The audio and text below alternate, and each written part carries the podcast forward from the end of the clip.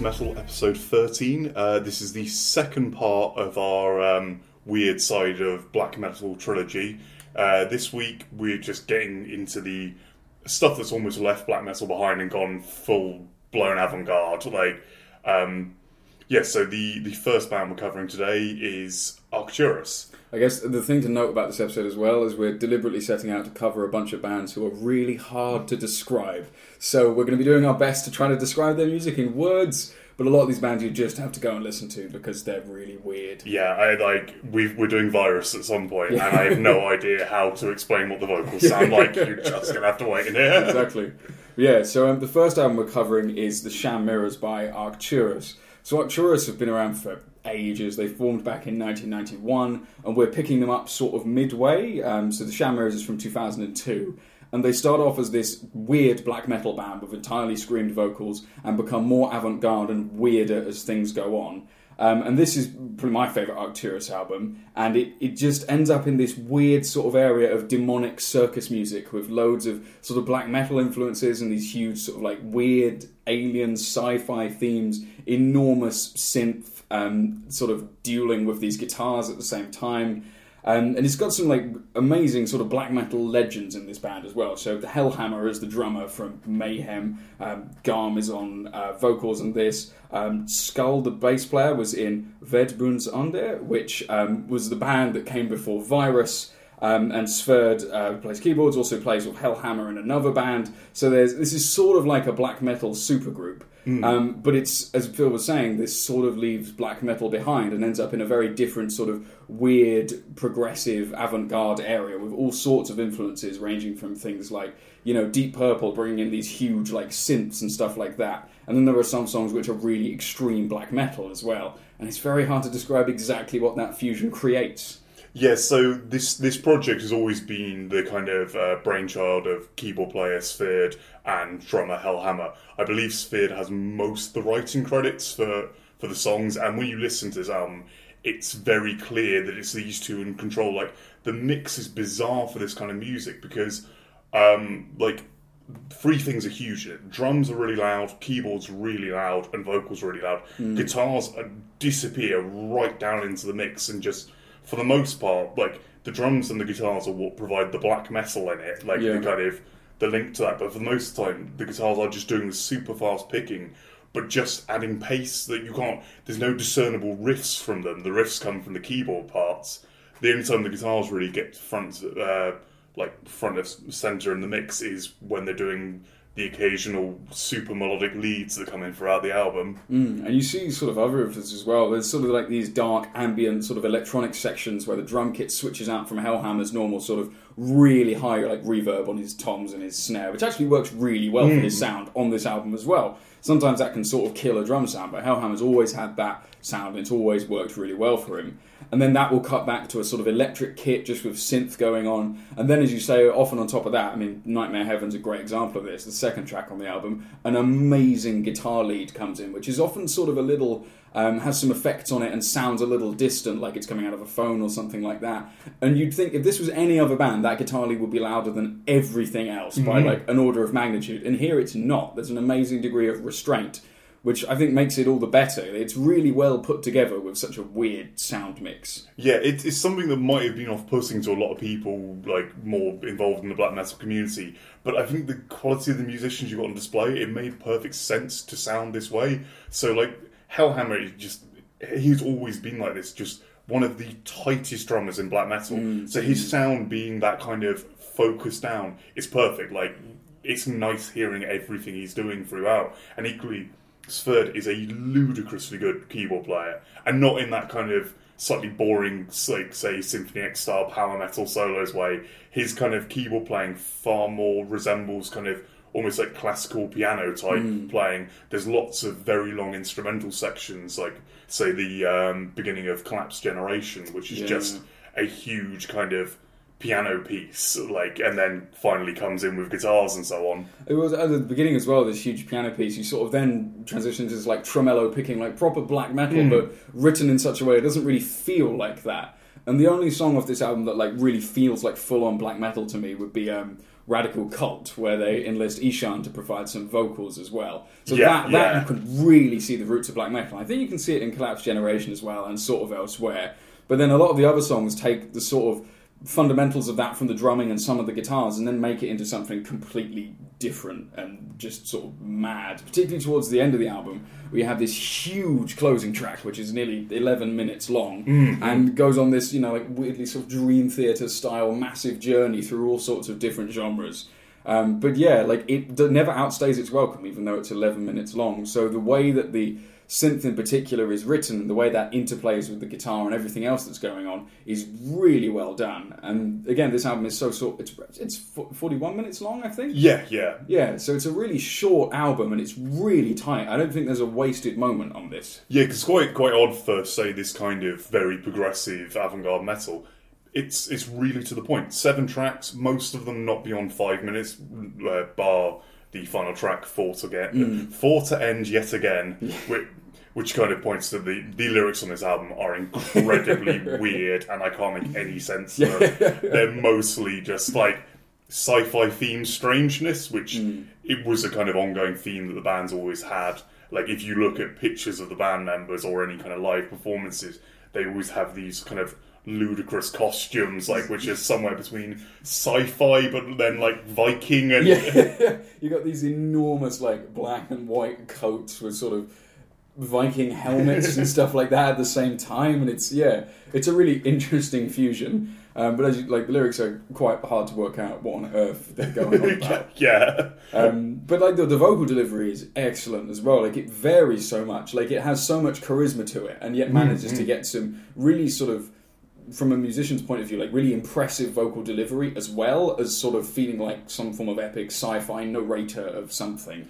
Yeah, so we haven't got to that yet, but like one of the main standouts of this album, actually, for most of Arcturus' career, the vocals are always a standout feature. Mm. So on this album, they're delivered by Kristoffer Rygg, aka Garm, aka Trickster G, aka Trickster G Rex, aka G Wolf, aka Fiery G Maelstrom, aka Garm Backbone, aka Wagner, aka Wagner Inc., or G. Dot Player. Um, this is his third and final album with the band, and like anyone who knows a bit about Garm, like he's kind of gone this journey of being starting out as a very young guy as part of the real early black metal scene with Ulver, and Ulver obviously morphed into a beast so far removed from black metal. And Arcturus' journey is kind of similar, where they start off as this, as Rob was saying earlier, kind of very avant-garde black metal, tiny hints of clean vocals early on. Then the second album, uh, The Masquerade Infernal, um, more and more clean vocals, and it really takes on this kind of circusy themes you start seeing here. And then this album, it, Garm just goes full falsetto. Like his singing is so high in Yeah, places on this album. There's yeah, I think Collapse Generation. He only has a couple of lines, but the notes he reaches Oh, in it's- this are ludicrous. It's incredible, and it sort of comes in maybe like two or three minutes into the song when you've just been having this sort of quite intense piano and guitar tremolo picking thing, and then it sort of stops and then it comes back in with like these incredibly high vocals, which you know for a while I didn't believe was Garm. I thought they must have got someone else to do this Yeah, section, yeah. but but he can do it. His videos have been doing it live, and yeah, Yeah, the, just yeah, this this album truly shows off his vocal ability because if you compare it to say more modern Ulver, his vocals are a lot lower than it's a standard. Yeah, yeah, well, a lot more sort of chilled out. Elvis definitely takes a very different approach to sort of weird black metal, and then you know not black metal at all at certain points. um, but yeah, like this really showcases just how great a singer Garm is. Yeah, so um, like on top of this, like the band are all very involved in the production of the album. Um, Garms, Third, and Nuts, the guitarist, who was very briefly an Ulver member, but hmm. he's the only the only person in the band who doesn't quite reach supergroup status. Brilliant guitarist though, and not to be overshadowed, as Rob was saying, his leads on this are Incredible, yeah, yeah. amazing.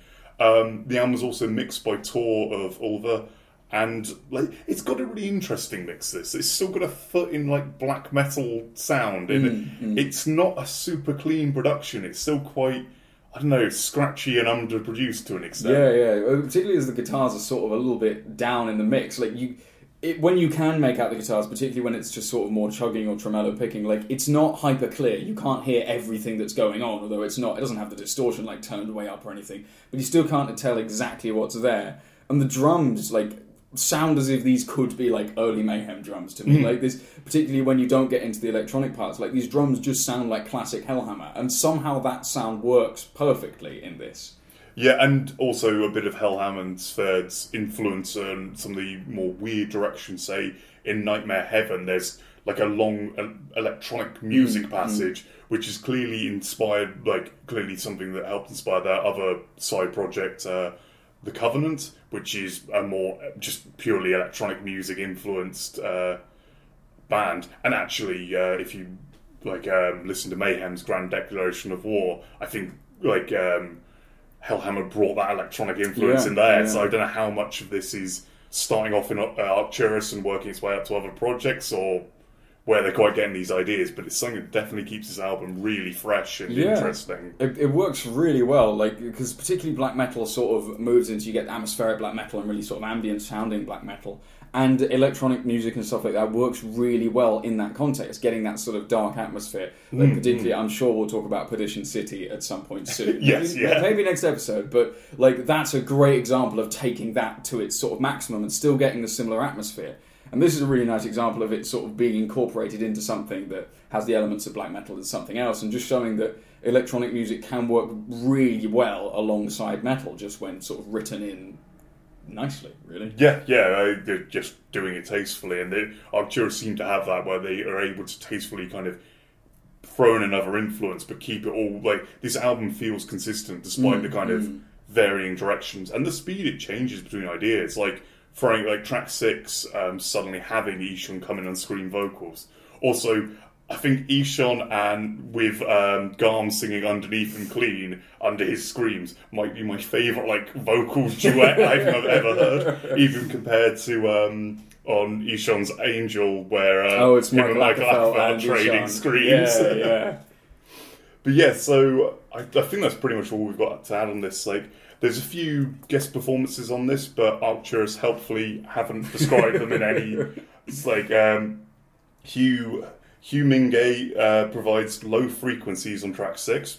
Got no idea what that Could be almost means. anything, yeah. And um, Matthias Ick uh, also plays Oob's horn, which I don't know what that is, and that's on four of the tracks. So Yeah, yeah. But yeah, so the, the song we were thinking of playing from this album is uh, Nightmare Heaven, the second track. It's probably a good kind of example of all the various uh, elements of their sound. Uh, Rob was mentioning probably the best guitar solo of the album. Yeah, it's, it's just one lead, but it's such a good lead that it just and it just repeats itself throughout this sort of electronic segment. But it's it's just just perfect. Like the writing is so good. And following that, we get Garm doing a silly high bit of vocals where he seems to not stop for breath for about 30 seconds, which Yeah. is quite impressive. The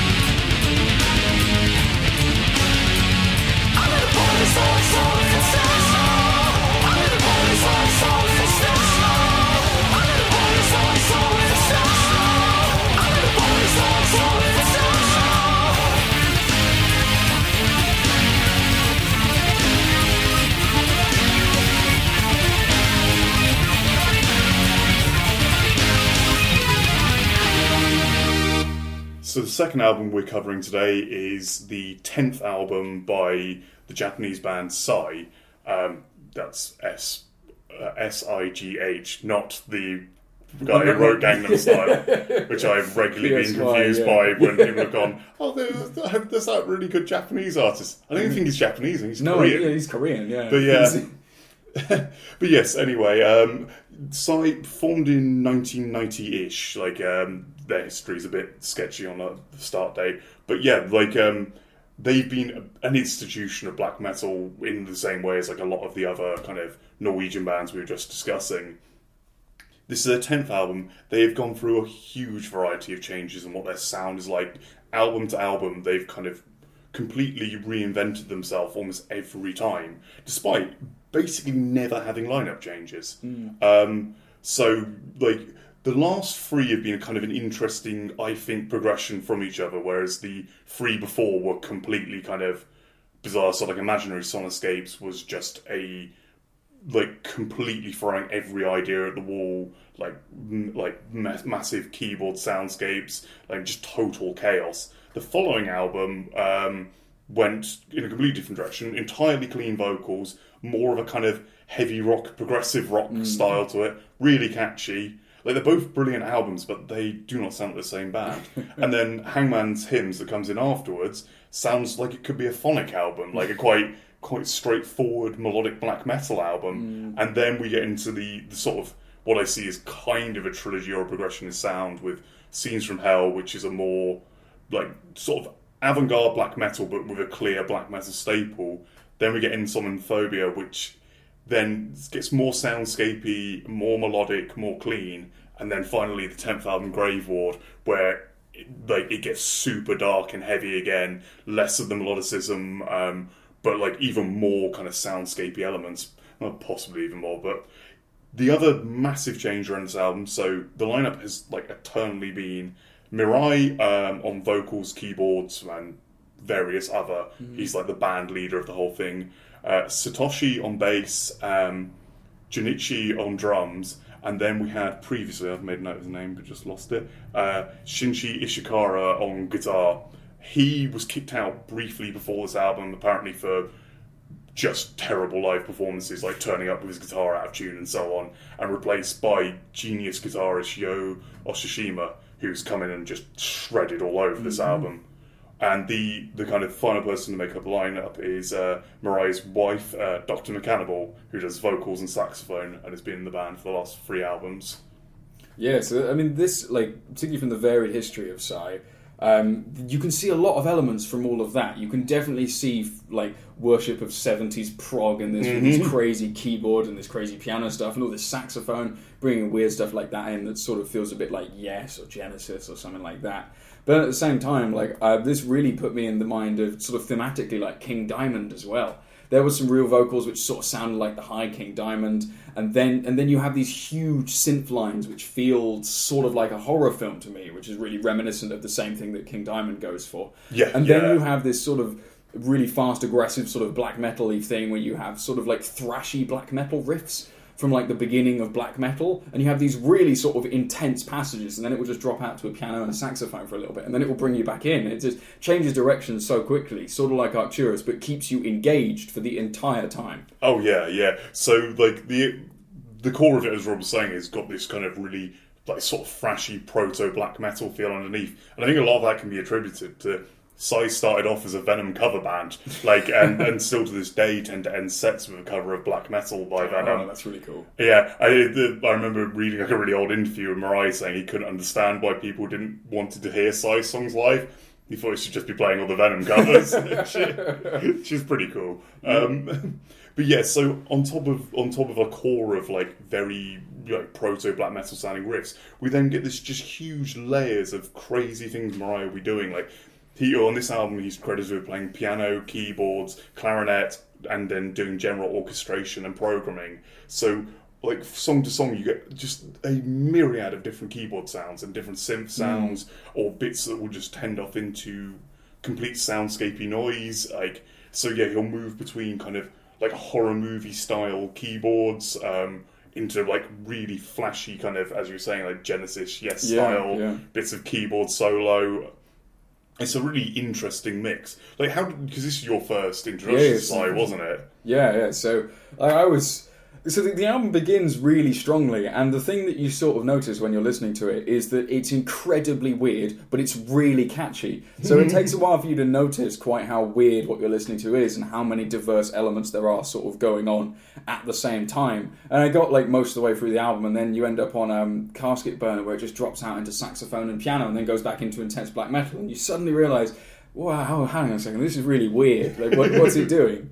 And then amazing vocal variety as well. You have these sort of proto black metal vocals, um, which are center stage, and then you have these really high pitched vocals, and then you have all these guest vocals. Uh, I think the guest performances are something we should definitely talk about. Oh yeah. So well, just first with the vocals. So Mirai's vocal delivery is a really unique one in black metal. I think he he has a kind of quite high, scratchy scream, but it, it's amazingly clear. You can pretty much get everything he's saying, which. If you compare it to a lot of early black metal, like that's just not the case normally. Yeah, it's it's not just sort of shrieking to make the most unholy sound, which is also really cool. But for this style, this works much better because it takes in so many different influences. Having like a slightly weird style of um, that vocal, which gets the same effect across, but you can tell everything he's saying It just has a slightly different tone to it. It doesn't quite sound like a demon because that wouldn't work as well for something like this, which isn't as overtly satanic and demonic as a lot of black metal was. It takes a lot of other cues from other places and sort of feels more theatrical than a lot of black metal. Um, Yeah, yeah. It definitely has that like synth thing that Emperor did, and then just sort of takes it and does it with this, and does a completely different sort of thing with similar sort of idea.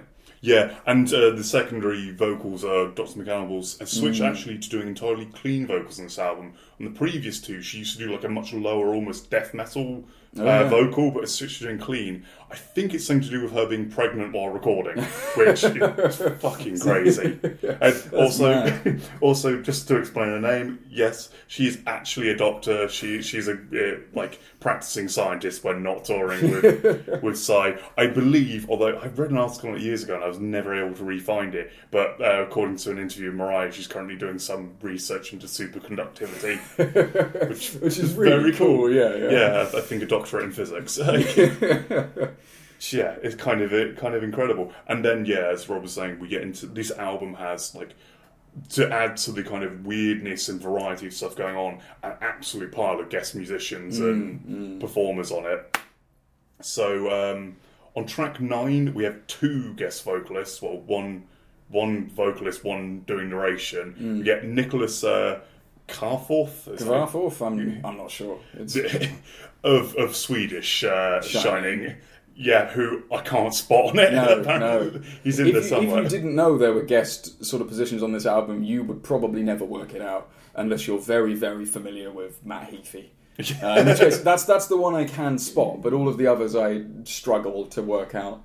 Yeah, so I think we mentioned he appeared on this album in our first episode when we were covering his appearance on the recent Ihsahn album. yeah. But yeah, Matt Heafy has an amazing performance on uh, the track Out of the Grave, Hmm. where he just adds some clean vocals that don't really sound like him. Yeah, yeah, yeah. Uh, once again, showing that he has really interesting taste in music with bands like this and Ihsahn as well. And and the other notable uh, guest is narration on track nine is also from Metatron of the Meads of Asphodel, and he's done a narrated piece on the last three Sigh albums, and also they have a sort of trade of Mirai always does something on the the Meads album. So the last two he's done like I think he composed the whole song for one, and then like a huge keyboard solo on uh, "Children of the Sun Will Banner" from uh, Sonderkommando. Yeah, so the the other thing to mention, it's not just guest vocalists. There is a ton of guest solos. There's some fantastic guitar solos on this, like really sort of blistering guitar solos. And because most of the songs on this album are pretty short, I think we've only got one relatively long song, which hmm. hits about seven minutes. Most of them are three, four, five minutes. Um, you have these really fast guitar solos, just like when we have bits of saxophone and these crazy keyboard solos coming in as well. They never tend to outstay their welcome, and they always are sort of put at the right point to emphasize the song, which is something that, you know, when you have so many guest guitarists and you want to show them off or something, it's quite easy to just be a little overindulgent. But I don't feel this album is overindulgent. No, I think I think the short length of the song really helps it not stay as welcome. So the the kind of the songs rather than having a long solo in the middle, are just peppered by hundreds of little mm, super mm. shreddy guitar leads, and it's actually a big part of the kind of change in sound between Yo taking over from Shin- Shinji is um, he's a far more kind of flamboyant, really fast picking guitarist, whereas Shinji went for a kind of more melodic, um, kind of memorable, kind of like an Arch Enemy style lead mm, guitar, whereas this is far more shreddy, kind of like almost like Dave Mustaine kind of Yeah, solos, but with a bit more melody. Yeah, and um, the sort of structure of the songs is interesting because it does vary quite a bit, but you have quite a few songs which have a sort of fairly typical metal or rock structure, going back to your sort of proto um, black metal thrashy type thing. But then they just add lots of weird elements in, and then the songs will do things that you don't expect them to. As soon as you've sort of settled in, okay, like I sort of get the structure of these songs, you'll have ones which you know start with huge synth build-ups instead, or have these like drops in the middle, and then huge synth just comes in, or saxophone, or something like that. So I thought it was really interesting what they managed to do with a lot of the time what are relatively standard song structures to make something that doesn't sound like it's a standard structure, even though if you sort of break it down, it's a relatively simple structure. But they add so many elements in and bring them in and bring them out at the right points and add these sort of, sort of really fast solos, huge keyboards, huge synths, that it makes them sound really unique despite that. Yeah, yeah, and like that was something I think they definitely took from the previous album. It's nice to sort of blend it a bit more of the song. So the previous album was a concept album about I think it was mainly about being trapped to sleep or something. It was hmm. really, really weird and a beautiful atmosphere. Weirdly critically panned, but I, hmm. I was quite a fan of it. But um, the the one problem it sort of had was a lot of songs had these like one or two minute outros of atmospheric noise, hmm. and while they were fun for the atmosphere, they did go on a bit. Whereas this album, that just seems to be tightened down, and like they're far more kind of included within the melodies. These seem like they don't seem quite so out of place or like kind of interludes between tracks. It's more part of the song. Yeah, because I mean, this album's um, only about 50 minutes long, which like it's got a lot of tracks on it as well. So you have an awful lot of stuff going on, but it keeps it all relatively tight and never outstays its welcome on all of these different ideas, which really makes me appreciate their use. Yeah, Like, yeah. because- Because it serves the songs so well, and despite being so sort of diverse.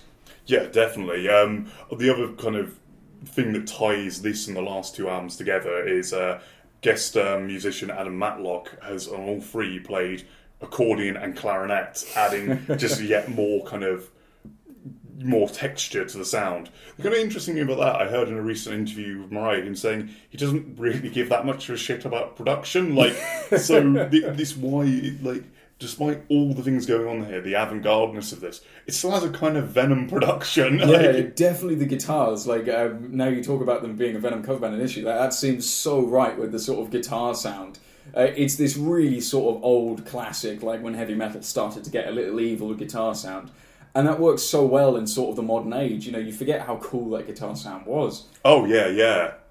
Um, it's just a very interesting album. Um, also, just want to mention there's a guest solo from the bass player of DragonForce at one point, guitar solo. Um, this is on this is on um, Casket Burner as well. Really impressive bit of guitaring. Yeah, yeah. But then I guess it's no surprise the guy from DragonForce can play. can play guitar, yeah. Not the biggest fan, but they definitely can play guitar.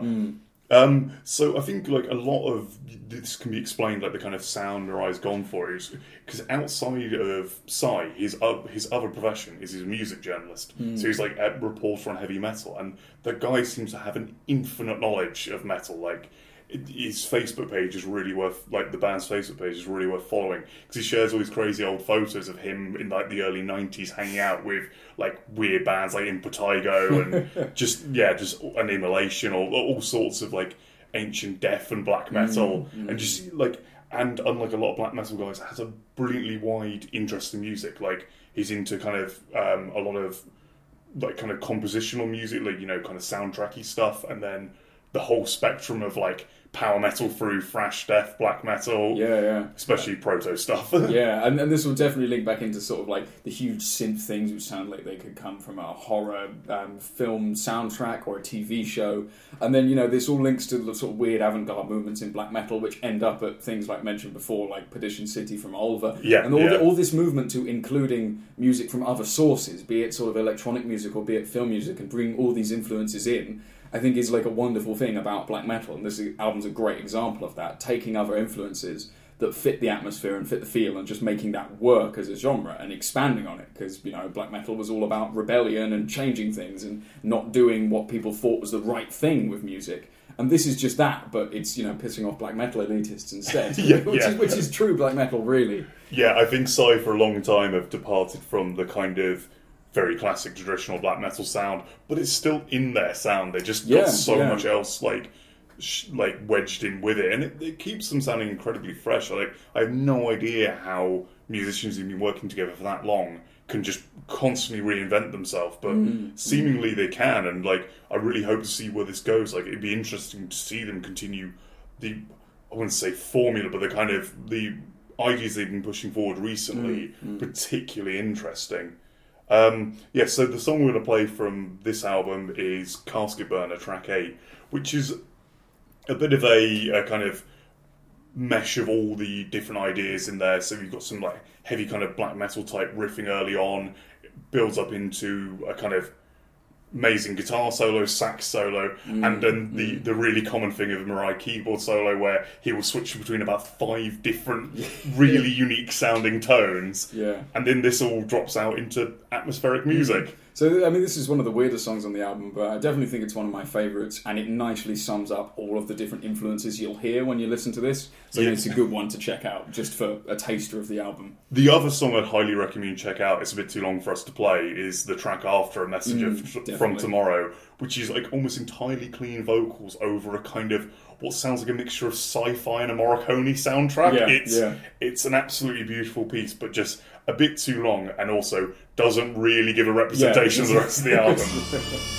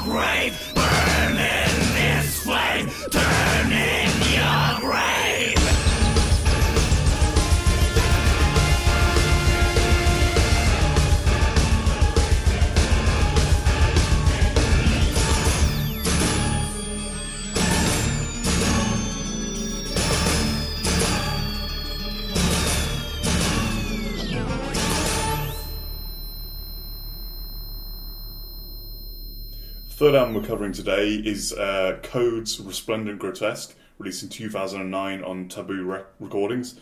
Um, Code band formed in 2002. They, I think they're now entirely British, but they were a British Norwegian collaboration doing a kind of, again, a, like an avant-garde take on black metal. It's sort of um, sort of combining some very melodic elements with some very harsh, like almost quite raw black metal sounds, um, especially on their earlier, earlier recordings. Later on, they move all the way into like post rock territories, which is, yeah, like Codes have a heritage moment in their career of like really dividing fans. But yes, so this is the final album with uh, founding vocalist Kvohst. Um, the lineup is then made up of Aort on guitars, who's like the main songwriter, Vyper on bass and backing vocals, and guest uh, drummer Adrian Erlandsson, because I think they were between drummers at the point of recording this album. This is a it's just a very interesting, like extremely catchy, extremely tight album. Like you're new to this band as well, Rob. What do you Yeah, reckon yeah. to it? Yeah, so I mean, particularly looking at sort of where they go from here with the sort of post rock influences, I think you can definitely see that on this. There's um, a lot of sort of black metal and a lot of creepiness, which would go on to you know be in sort of things like Swedish Shining. Well, and we're already in Swedish Shining at this point, like that sort of weird, creepy atmosphere, but sort of more muted and subtler than it is in a lot of bands. While at the same time, you have these sort of really progressive rock style bits. You have these really sort of Porcupine Tree or Katatonia style moments with these clean vocals, and then there are these aggressive and harsh black metal parts as well. And it skips between this sort of ethereal creepiness and sort of intensity as well. And there's mm-hmm. bits which sound like Satyricon, and then bits that sound like Porcupine Tree. It's a really interesting mix, but the whole thing has a really sort of unsettling yet really catchy vibe to it. Like this album can go by, and then you again haven't really paid attention to all the stuff that's going on just because it was it's really sort of the vocal hooks and stuff like that the guitar hooks the clean vocals they're really really great and really catchy. Um, but then when you look at this album deeper it's even more rewarding like the sort of lyrics and stuff and what's actually going on in all of the sections is is incredible like it's really good Yeah, so they kind of like go for the sound of like you've got quite tight uh, drums and bass going for a sorry drums and guitar going for a very kind of black metal feel, but then the bass is given like free reign to go off all over the place. Like regularly, you'll have the bass doing something so much more interesting than the guitar, almost almost taking the position of a lead instrument for most of the album. Like it's very interestingly constructed, and then on top of these. Yeah, just slightly off black metal riffs. I don't know. Yeah, I can't quite phrase what what Aort's doing, but he certainly has a very unique writing style. And on top of that, you've got Kvohst uh, doing a kind of switch between hyper clean but slightly odd clean singing, yeah yeah and then very traditional screams. Yeah, it's sort of like you know, Pink Floyd just got a little bit unsettling. like if Pink Floyd started listening to a little bit of Emperor and then just like injected that into how they do clean vocals, um, you know, and some some of the times like he almost sounds like he's a little sort of um, off like uh, the key that he's trying to hit, but it works for this album. Like I never felt that took me out of it because you know a lot of this album seems to be about the ideas of pain and depression and things like that, and the idea that like just the vocals sounding as if they're not quite hitting it, just a tiny little bit off. Works. I, I, I don't know how intentional that was, but I think it's perfect for the um, backing instrumentation, which has like a mix of heaviness and melody, and at some points like really fast and um, punishing as well. Like not as much as a sort of really intense black metal band, but it's definitely there, and it definitely marks a contrast to the slower, more melodic parts as well, which really helps them stand out. Yeah, yeah, definitely. And and as Rob was saying, like these clean vocal parts are supremely memorable. This album has some incredibly catchy choruses. Like especially uh, track six, "I Hold Your Light," is a is the one track on the album where they go for an entirely clean vocal, kind of more melodic song, which will be you'll kind of see on their next album where they kind of the, the sound sort of morphs on the next album. You start to get that move towards post rock, and it takes on more of that direction. But yeah, I Hold Your Light's definitely a kind of standout from this album. I think definitely a popular one among fans. But yeah, it's just really clean, really catchy. Still slightly weird, still saying slightly unsettling. Yeah, yeah, there's definitely a lot of unsettling stuff about this. And um, I suppose this sort of leads into um, the lyrics in general because when you start to pay attention to those, like they're unsettling, but they're also. I'm actually we'll maybe talk about something talk about virus, but um, uh, Czral from Virus said that Kvohst is like one of the best lyric writers he knows. He sort of describes it as poetry, and like it really is. There's some amazing um, lyrics. Uh, one bit that's really stood out to me uh, was on a mattress of salt in a sea of wounds with nothing but my arms for oars, which I thought was an amazing piece of this like visual like imagery about just pain. And- Yeah, and, yeah. like the whole album is really good from a lyrical perspective. It's really interesting. It's really worth you know getting hold of the lyrics and just reading them. Andy's talking to Czral from um, Virus. He actually wrote lyrics for track four, "Possession Mm, is the Medicine," and "Smother the Crones" track one. Lyrics were written by Fenriz of Darkthrone, so it's got some serious black metal credibility Yeah, yeah. there. And as we were talking about this beforehand, before we started the episode, this whole sort of black metal scene, and particularly the avant-garde black metal scene, is this weird sort of incestuous pile of musicians just sort of lending each other to different things and writing lyrics and doing parts for each other, and that's really cool. That like spirit of cooperation is awesome. Oh yeah, definitely. Like this is like the Norwegian avant-garde scene. Like we covered, obviously Arcturus earlier. We're going to get to Virus in a bit. It's just this incredible scene to dig into where all these bands kind of interbreeding and all coming up with totally new and weird directions on things. It it is why black metal purists do my head in because black metal seems the spirit of it seems to be going off in these mm, directions mm. rather than just aping what's come before. Uh, so some of the interesting things about this, like the album's completely devoid of guitar solos, bar one performed by guest guitarist Andras, who joins the band straight after this, uh, which yeah, maybe uh, a kind of hint of things to come. But like incredibly also restrained, they ought to not put any leads in Yeah, himself yeah. and get a guest in for the one one time a solo's needed. Um, there's some other cool guest performances. Uh, previously mentioned "Possession is the Medicine" is the only track without any clean vocals, and the vocals in it are like a choir of black metal Yeah. singers. So um, you have three vocalists uh, from the band Isaratham, who I don't know, but are like a British black metal band, who all come in and add vocals. And the vocalist of Solstafir shouts the word "yeah" at one point. Apparently, I won't attempt to pronounce his name because I do not have a clue how you do that. Well, Possession is the Medicine's an interesting track on this because it sort of takes a break from this move towards incorporating this post rock and these clean vocals in this sort of strange black metal, and sort of goes on this full on like Satyricon style, like really sort of slightly rock influenced, catchy black metal song, and that's really cool as well. They do that exceptionally well, uh, but it's a bit of a standout on the album for that. But it's it's still a great song. Oh yeah, yeah. Um, I, like the other thing about this album is it's super restrained. Like Mm. most of the songs don't cross the four minute mark. The album's eight tracks and it's only thirty five minutes long, Yeah. and it seems to be a theme of their writing. Because like with the later post rock stuff, it's particularly weird for a post rock album to be super restrained. Like all the tracks are about three or four minutes. Um, this is the album Mut I'm talking about, um, and it's, it's it's just this very interesting way of writing of just like the band seem to purposely be capping themselves going like we can't exceed any length we can't let anything run on too long and i think it adds to like the catchiness i think it adds to the kind of creeping atmosphere because stuff stops like instantly and just you're just into something new and weird uh, so you never have time to get your head completely around anything that's happening Yeah, it's it's such a sort of a quick listen as well. Like it's just over half an hour, and it's got so much stuff in it that's worth further listens and further dissection, and just like looking and listening to each track by itself. You know, when I was listening to this,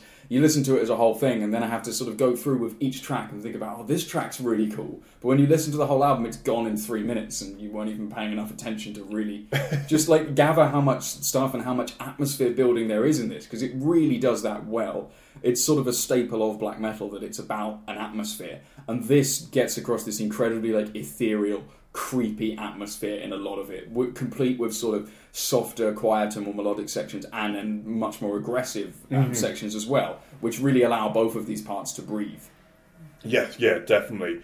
Um, like I would say about Code, I mentioned earlier, they had this kind of moment where the fans sort of really divide on them. Following this album, Kvohst leaves um, to go focus on his solo project Hexvessel, which are more of like an acoustic theme, like black metal done acoustically kind of mm. idea. A very, very weird project. So they got four albums, and this is the second of them. The first one is kind of like a far less polished version of this, slightly longer songs, not quite as tight not quite as catchy. The follow up, they get a new vocalist in who like is actually an absolutely brilliant singer as well. Really, I think up to a similar level to Kvohst. and that album's more in this direction. And then Mut's the fourth album goes off and just like we get this kind of complete departure from really anything metal. Like this, I think there's like one track with some screams on it, and it's worth listening to all of these. They all have a very interesting position, but I do think Resplendent Grotesque holds up as just the absolute pinnacle of what they got mm. out of their sound. Yeah, it's a really well crafted album, as we were saying, just with song lengths and the overall time spent. It's just, you can tell that a lot of thought was put into how these songs were written, how they were put together, and how the whole album was put together as a whole, which I think really helps, you know, separate albums like this, which are pretty much masterpieces in my mind, from just an exceptionally good album. Yeah, yeah. Like because like stuff you you miss on it as well. Like just the level of musicianship. Like hmm. the drumming and bass playing is incredible, and the and the bass has a really high position in the mix, which is so weird for this genre. Very weird in a black metal band, but really cool to see them taking different instruments and putting them at the foreground. Yeah, and and and it's like whoever did like the mixing production on this is incredible job that they've made it still sound heavy without so much of like a kind of rumbling bass tone underneath because the bass hmm, is, hmm. as I say, almost acting as a lead. It's it's just a really interestingly put together album, and mm. yeah, as Rob says, probably like a masterpiece. The song we're going to play from this one, again, just going for something that's representative of all the elements going on, is a Sutra of Wounds, which is yeah, just like starts off extremely melodic with melodies led by the bass guitar, moves into a super heavy chorus with a yeah. a great call and response to being Kvohst doing harsh and clean, And clean vocals. Yeah, yeah. And yeah, and then building up to a very heavy ending, and then like a small kind of atmospheric interlude piece at the Yeah. end of it. There's something in you, Joe, bleeding, turning on the tourniquet, leather bound witches skin don't sway. Long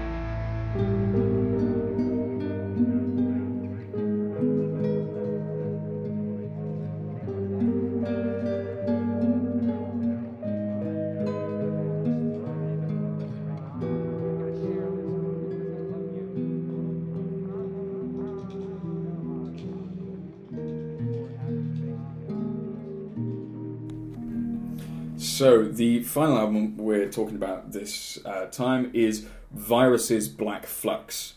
Um, so we've mentioned Virus a few times during this episode, um, and they're another one of the Norwegian sort of weird avant-garde offshoots of black metal, um, formed in 2000, and they're not really a continuation, but they are linked musically to the band before. Um, so Czral is um, the guitar player and vocalist of Virus, and before this he was in, um, I hope I'm pronouncing this right, Ved Buens Ende. Um, and there are some musical links between this and the other project, but Czral was quite clear that it's not the same thing. This isn't like a continuation of that. There are just some links because obviously you have sort of the same people writing and playing. Yeah, yeah. Um, and Czral describes them as more of an eccentric rock band um, than a metal band, and sort of um, uses the prestige of Talking Heads meets Voivod, which I think is a really weirdly apt description of what Virus do. Um, and Virus are a hard one to describe. A lot of their sound is made up of strange jazzy guitar chords and these weird discordant guitar passages over the top of really sort of prominent in the mix bass, which like holds down rhythms and plays its own sort of weird patterns at the same time. A, and drumming underneath this, which tries to hold the whole thing together somehow, despite all these weird sort of changes. And you'll have these really odd riffs, which sound like bits of an ambient black metal project, which then seem to follow chord progressions which sound like classic rock. Uh, Lost Peacocks is an example, I'd say, of that on this. It's just incredibly weird.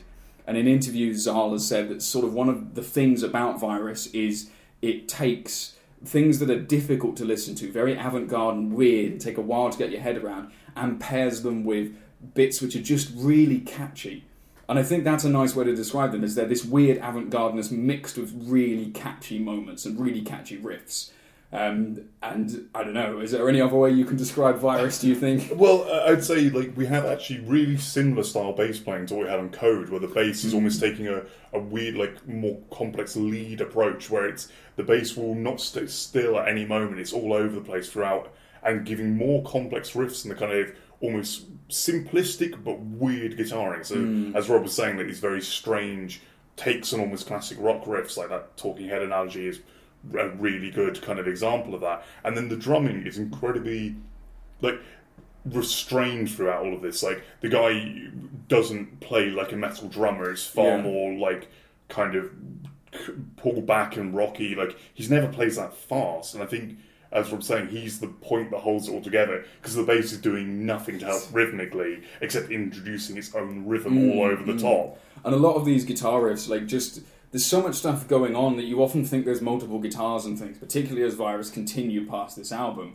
And on songs like Strange Calm, which has this incredible guitar riff in it, and the bass is just going off and doing something else, and they interlock to form this amazing sort of mesh of sounds, where a lot of the time it's quite difficult to make out if a certain part is the guitar or is the bass. A lot of it you can tell, but parts of it you can't, and you think it's being played on the guitar or the bass, and it forms this amazing, weird atmosphere, like just slightly unsettling. a lot of it. This album is a particularly dark one. I think a lot of this can be put down to like the recording process. Like in interviews, uh, Czral has said um, he kind of comes up with song title first, and then we'll try and write guitar riffs to sort of go with that. Then him and the drummer will sort of jam out to create the song, and then the bass player, uh, Pel- Plenum, uh, comes in and just over the structure will just improvise these beautiful bass patterns with basically no prompting. He doesn't need to know what any of the chords are. He'll just hear it and go. Which, when you hear songs like "Strange Calm," is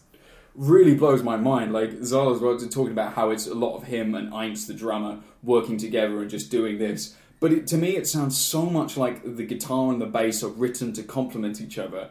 And in which case, like it is just an incredible mark of musicianship and the sort of musical relationship that they've got going. That they can just create these incredibly like immersive mosaic-like pieces of music that somehow still hold together. And yeah, it's it's so hard to describe what Virus is. But I think you were saying this as well. Um, Virus are a band which like aren't necessarily that heavy. Um, but they have this own weird atmosphere of their own, and particularly if you know someone who perhaps isn't into metal, is but is maybe into slightly odd music like indie or electronica or something like that, it's probably worth introducing them to a couple of Virus tracks just to see if they get it. Yeah, yeah. it's just it's just a bit weird. It's not really the heaviness you expect from metal. And then the sort of the, the thing that really cements them as being a strange band is the vocal delivery. The vocals are this really strange kind of um, sort of a low voice, sort of slightly sung, almost slightly spoken. Yeah. Always kind of weirdly at odds rhythmically and tonally with the music. And and then adding on top of that these completely bizarre kind of almost nonsense poetry lyrics. Yeah, yeah. So um, Czral said that like lyric writing does not come to him easily at all most of the time. Most of it is sort of him agonizing over it and like trying to find something that works for the atmosphere of Virus. Um, sometimes it does come easily, but that's sort of rare. So like it, there's, there's a real lot of work that goes into this, and it almost feels like a weird sort of avant-garde film where there's a strange narrator talking over the top of it. That's the sort of feel I get from it. Um, but then over is over the career of Virus, he's definitely sort of expanded his vocals and tried to do more with them. Yeah, and yeah. particularly on this album, it is a little, it's a little more of that narrator. But then this album like spirals in weird directions as well, and it again sort of is sort of a grounding point of Virus because you do not know what the like the guitar and bass is going to be doing in any song. So the vocals and the drums, you sort of know what you're going to get into. Then the rest of the song is anyone's guess.